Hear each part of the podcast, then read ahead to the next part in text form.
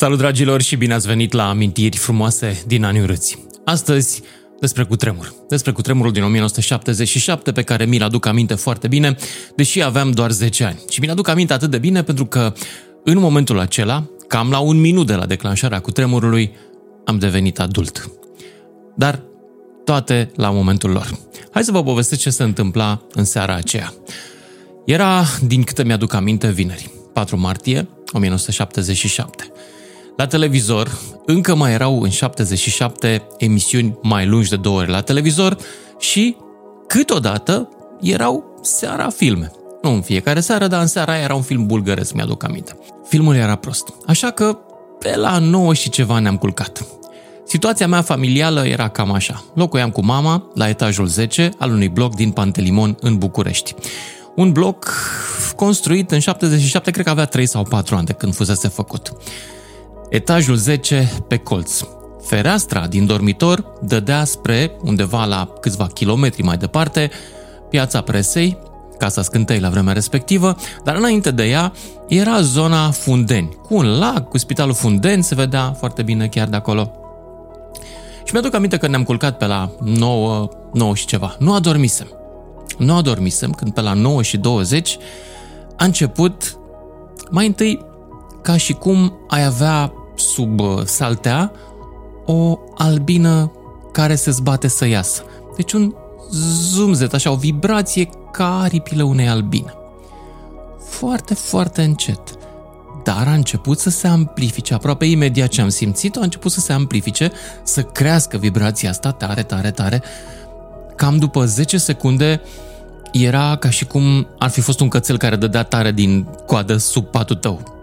Destul de tare și după încă 10 secunde a început o mișcare foarte violentă și foarte puternică. Nu mi-aduc aminte dacă era pe verticală sau pe orizontală. Foarte probabil ca prima să fi fost pe verticală. Cert este că atunci, în momentul în care am ajuns la faza cu cățelul, adică la mișcarea destul de puternică a patului, am sărit amândoi și eu și mama din pat. Aveam 10 ani, încă dormeam cu mama. Și eu mi-aduc aminte că am întrebat-o, mamă, ce e? și mi-a zis cu tremur. Nici ea nu prea avea de unde să știe, pentru că era primul cu tremur și din viața ei. Ea s-a născut după cel din 1940. Nu prinsese așa ceva, dar știa din povești. Știa de la părinți, știa, știa că se întâmplă în România cu tremur. Știa și ce trebuie să facem. Așa că în momentul în care am sărit din pat și mișcarea a început să se amplifice extrem de tare, mama m-a tras spre tocul ușii și am rămas amândoi în sub tocul ușii.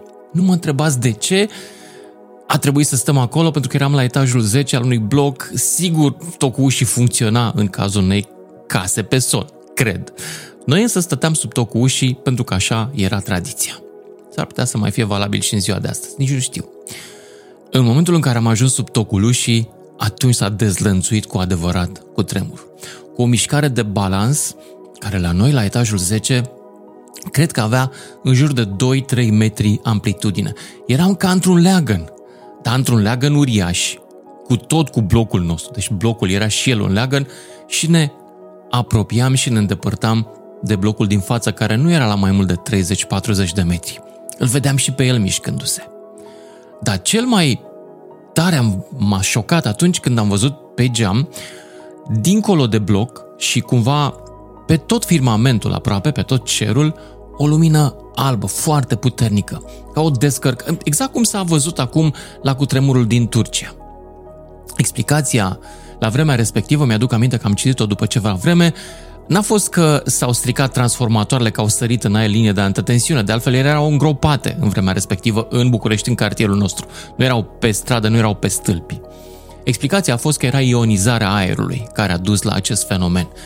Așa că um, asta vă dau și eu mai departe. Asta mi-aduc aminte de atunci. În orice caz, fulgerul acela pe cer se întâmpla în timp ce noi, de data asta, chiar trebuia să ne ținem de tocul ușii, pentru că senzația, amplificarea mișcării era atât de mare, încât senzația era că ne va arunca pe geam dacă nu ne ținem. Și în momentul ăla m-am făcut baia mare. De ce? Pentru că mi-aduc aminte foarte clar, distinct, mi-aduc aminte că m-am întrebat dar oare blocul ăsta rezistă? cumva în mintea mea am săpat după niște amintiri, poate nici nu erau ale mele, poate citisem despre unde, undeva, sau pur și simplu instinctul animal al pericolului mi-a zis, băi, e posibil să mori. Asta a fost mesajul pe care creierul meu mi l-a dat în acel moment. E posibil să mori la 10 ani. Și m-am înspăimântat. Am realizat că da, e posibil să fie ultimele secunde din viața mea. În acel moment chiar erau ultimele secunde din viața unor oameni în București, peste o mie de cetățeni, dar eu nu știam. Nu știam decât că se poate să mor. Și blocul continua să se miște. Mi s-a părut că stau un sfert de oră în situația asta. În jurul meu nu era doar mișcare, era și zgomot, un zgomot înfiorător. Și după ce s-a terminat cu tremurul, care a mai durat vreo 30-40 de secunde, care nouă ne-au părut minute întregi, când s-a oprit mișcarea, am putut să plecăm din dormitor și să mergem în sufragerie. Totul căzuse acolo, absolut totul, bibliotecă, toate bibelourile sparte și știți cum țin mamele la bibelouri, da? Cărțile erau care încotro. Dar cel mai interesant este că în sufragerie, atât aveam noi, două camere, în sufragerie era patul meu. În noaptea aceea m-am dus să dorm cu mama, nici eu nu știu de ce. N-am dormit în patul meu din sufragerie. Dacă aș fi fost în sufragerie în pat și aș fi rămas în pat, probabil că biblioteca m-ar fi ucis, pentru că ea a căzut fix peste pat și chiar într-un loc, o bucată mare de, de lemn a bibliotecii a lăsat o urmă cam așa de adâncă în V, în capul patului, în, în, în lemnul de la capul patului. Am reparat-o după aceea cu întâmplar. Totul s-a distrus la noi în casă. N-am putut să recuperăm aproape nicio farfurie, niciun bibelou, numai cărțile au supraviețuit din fericire. Dar totuși eram norocoși. Eram norocoși pentru că scăpasem și am realizat asta în momentul în care am deschis ușa, nu mai aveam deja curent, spre hol și am auzit oamenii țipând și fugind pe scări. Pentru că asta era instinctul, ăsta era instinctul tuturor. Nouă ne-a luat ceva să coborâm pe scări. Ne-a luat, pentru că era și întuneric, nu aveam lanternă, era îngrozitor. Cred că ne-a luat vreo 4-5 minute să coborâm de la etajul 10, pâși, pâși, pâși, pâși, timp în care nu-mi dau seama dacă era o replică sau sau încă se mai mișca și noi ne-am mișcat destul de repede și n-am apucat să terminăm cu tremurul în casă, timp în care blocul aveam senzația că se mișcă în continuare cu noi, ca o barcă. Am ajuns jos. Când am ajuns jos, toată lumea era jos. Toată lumea era jos, chiar în mijlocul Pantelimonului, chiar unde linia de tramvai și acum. Toți din blocuri coborâsără acolo. Ce să facem? Evident că nimeni nu mai avea chef, curaj să mai stea în casă. Unii care aveau mașini, mi-aduc aminte că se pregăteau, adică se urcau în mașini și, și plecau cu ele. Mai târziu aveam să aflu că mulți dintre cei care aveau mașini și-au petrecut noaptea aceea în pădure la Cernica și în zonele din jurul Bucureștiului ca să nu le cadă nimic în cap. Noi însă nu aveam mașină. Așa că pur și simplu am început să mergem, să ne ducem, nu știam nici noi unde. Am luat-o spre centru. Și am mers cu mama pe Pantelimon, era beznă totală și oameni mulți pe stradă și oamenii se întrebau și vorbeau și nu existau telefoane mobile, evident, trebuie să vă mai spun asta, dar totuși am mers un kilometru jumătate, două, doi kilometri, am ajuns undeva până aproape de obor, inspectând blocurile, să vedem dacă a căzut vreunul. Și nu căzuse. Niciunul dintre blocuri în zona noastră, tot Pantelimonul, Iancului și până aproape de intersecția cu Bulevardul Ferdinand de astăzi, totul era în picioare. Dar când am ajuns acolo, ne-am întâlnit cu niște oameni care veneau dinspre centru. Și ăștia ne-au zis, nu vă duceți, nu vă duceți în centru că e nenorocire, au căzut multe blocuri. Eu muram să văd, îți dai seama. Eram, totuși fusesem speriat de cutremur, dar acum curiozitatea unui copil de 10 ani e cu mult mai importantă decât orice spaimă. Dar mama n-a vrut. Și era și târziu, se făcuse deja 11 noaptea, cred, așa că ne-am întors. Dar n-am vrut să ne ducem să dormim la noi în casă. De ce? Nu-mi explic nici în ziua de astăzi. Poate ni se părea că e prea sus. În orice caz, mama avea o colegă la două blocuri de noi, care stătea pe la etajul 5, cred. Și ne-am dus să dormim la ea. Cumva, în mintea noastră, blocul ăla care era la șosea și un pic mai impunător, mai frumos făcut, era poate un pic mai rezistent în caz că mai vine vreun cutremur. Nu știm dacă a fost așa. Au mai fost, au mai fost câteva replici în noaptea aceea, dar destul de slabe. Nu știu dacă ar mai fi rezistat la încă unul. De fapt știu, pentru că a venit unul suficient de puternic în 1986, cred, și acela bloc a rezistat ca și blocul nostru. Dar am dormit, mi-aduc aminte, și a doua zi m-am trezit cu radioul. Cineva dăduse drumul la radio și mi-aduc aminte că școlile fuseseră oprite în ziua următoare. Și asta, cum să spun, mi-a ridicat foarte brusc moral. Poate că doar în zona noastră, poate doar în București, nu mai știu exact, dar țiu minte că am avut această bucurie uh, că nu o să merg la școală. Dar, în momentul ăla m-am gândit să explorez, să mă duc să văd blocurile căzute, evident. Și am luat tramvaiul și am mers până undeva pe moșilor, să zicem, um, pe Mihai Bravo, de fapt, unde la un moment dat, pe, pe colțul, intersecția între Mihai Bravo și Lizeanu, chiar pe colțul cu Lizeanu, o jumătate dintr-un bloc se dusese, se dusese chiar jumătate dintr-un bloc. Ca și cum cineva l-ar fi tăiat cu lama ca să vedem ce e înăuntru. Știi, ca modelele alea de motoare de mașinării, să vedem ce e înăuntru lui. Și se vedea perfect în bloc. Se vedea, în primul rând, fiecare etaj, se vedea în sufrageriile oamenilor. Erau tăiate sufrageriile așa, pe diagonală. Se vedea zugrăveala lor. Da? Fiecare avea altă culoare. M-am, chiar m-am surprins să constat că unii aveau roz în sufragerie și m-am gândit cine și face roz în sufragerie. În sfârșit. Se mai vedeau bucăți de mobilă. Se vedeau instalații electrice atârnând, fire, cabluri, cât un scaun care era între două etaje. Dar nu mai era niciun om.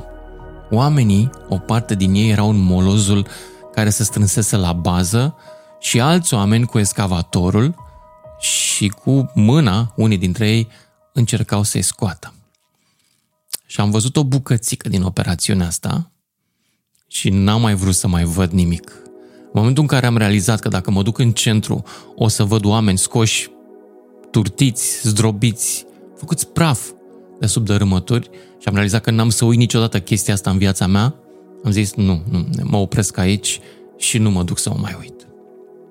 Și asta a fost povestea cu tremurile meu. Dar a lăsat urme. A lăsat urme atât de adânci încât de fiecare dată, atunci când am avut de ales o locuință după acest cutremur, am încercat să fiu la un etaj cât mai jos și într-un bloc cât mai scund. Multă vreme am trăit într-un bloc cu patru etaje, acum stau de vreo 20 de ani într-o casă. Și de ea mi-e teamă pentru că am trăit un cutremur aici și se mișca destul de tare. Am rămas cu spaima asta de cutremur și cu spaima că va ucide pe cineva din familia mea. Nu s-a întâmplat atunci. Ai mei au scăpat cu toții, dar o mie și ceva de oameni au murit în București. Acum, câteva lucruri despre autorități. Ce au făcut autoritățile în vremea aceea? S-au descurcat? S-au mișcat bine? Nu? Aici, un copil de 10 ani nu prea poate să facă o evaluare a situației. Mi-aduc aminte însă de vreo două sau trei lucruri. În primul rând, eu deja citeam presa din România, nu era toată de citit, adică scânteia nu putea fi citită, era plină de bullshit. Uh, România Liberă, un pic. Bunica mea cita morții din România Liberă. Cine mai decedase să vadă dacă sunt printre a ei, a ei printre morții de acolo. Uh, dar în săptămâna care a urmat, aproape toate ziarele din România puteau fi citite.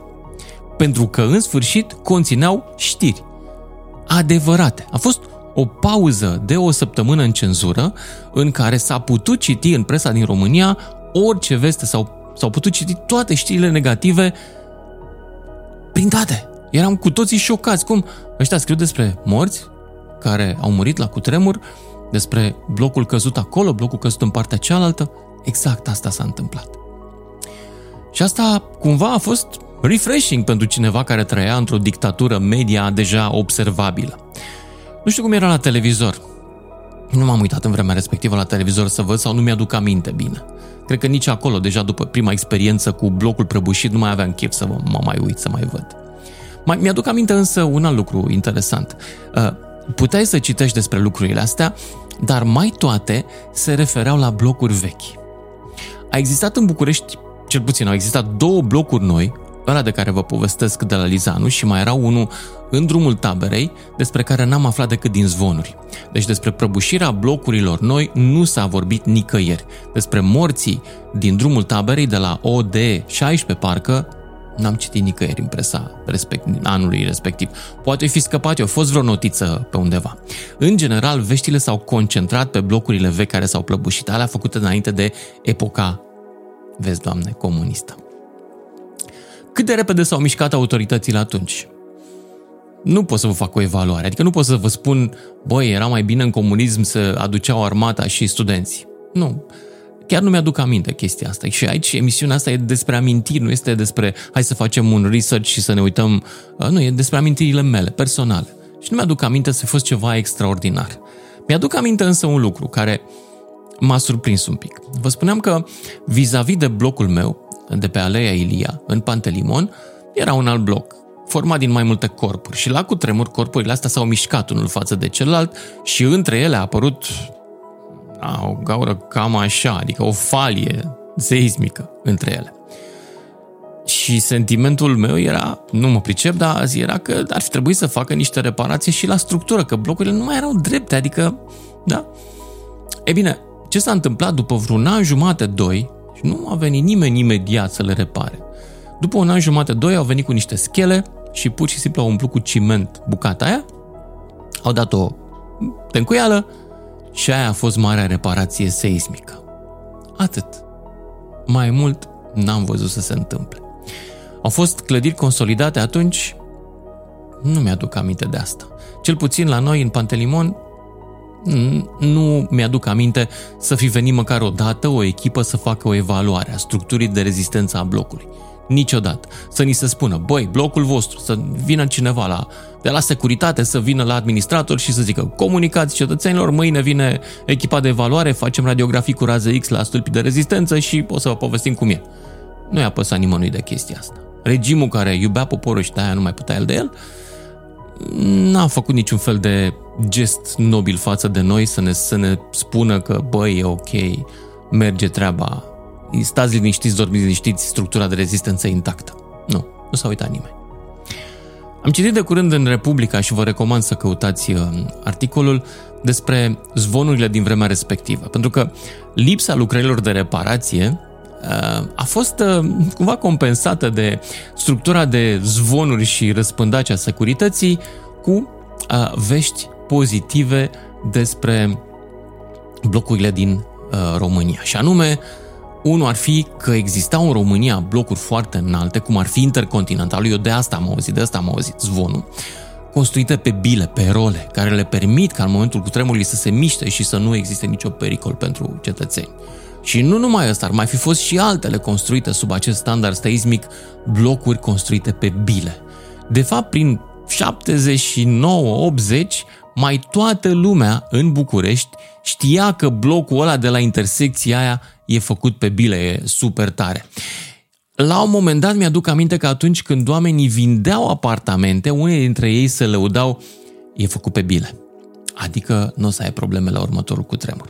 Am citit despre asta în Republica în, într-un articol și uh, mi s-a părut simpatic să descoper că cineva chiar a făcut o cercetare și a realizat că de fapt nu era niciun bloc în România făcut pe bil. Niciun, zero, zero, zero, zero și că probabil acel zvon, dată fiind persistența lui în toată, toată țara, era lansat de echipa de răspândace a securității ca să calmeze poporul și să-i dea un moment de mândrie, un moment de, de umflare în pene națională. Avem, domnule, ca în Japonia, blocuri pe bile.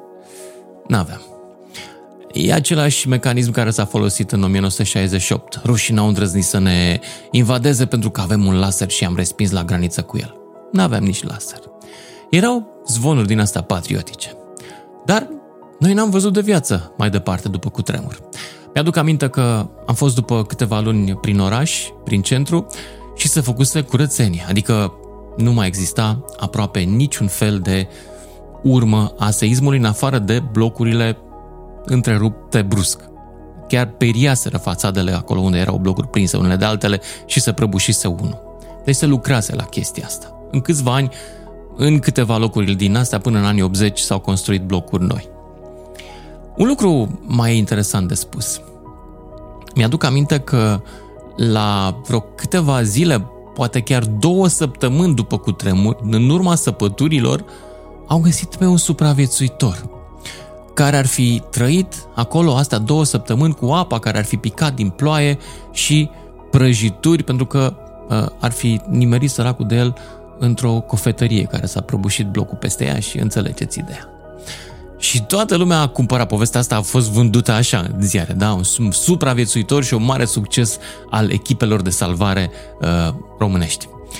Povestea alternativă care a circulat printre oameni era însă alta, și anume că omul nu era de două săptămâni acolo, că era de două-trei zile, că intrase după ceva de furat și rămăsese blocat înăuntru, nu mai știa, nu mai știu să cum să iasă.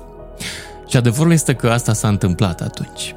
Multe dintre, cel puțin asta, iarăși, nu pot să vă certific fiindcă n-am văzut hoții la, la datorie, dar oamenii au vorbit despre asta. Un alt zvon persistent a fost că, da, în afară de echipele de salvatori, în toate ruinele astea din București acționau câteodată și hoții care căutau obiecte de valoare, în general bijuterii ușor de, ușor de transportat.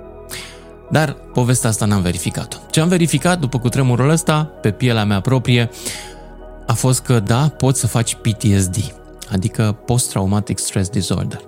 Eu am rămas cu PTSD și acum e teamă de cutremure. Și mi-aduc aminte că am fost uh, acum vreo 20 de ani la Tokyo și acolo, evident, stând la un, un bloc foarte înalt, am simțit într-o săptămână cât am stat acolo cel puțin trei cutremure, mai micuți așa. Nimeni în afară de mine nu le simțise. Eu și cu autoritatea meteorologică sau, mă rog, autoritatea geofizică a Japoniei. De ce? Fiindcă eu eram al naibii de atent fundul meu, spatele meu când stăteau în pat erau deveniseră în urma stresului de la cutremurul din 77 niște seismometre de înaltă precizie. Cam asta e povestea mea de la cutremur. Dacă aveți și voi una, lăsați-o la comentarii. Și vă mulțumesc că ați uitat la încă o ediție din Amintiri frumoase din anii ureți. La revedere!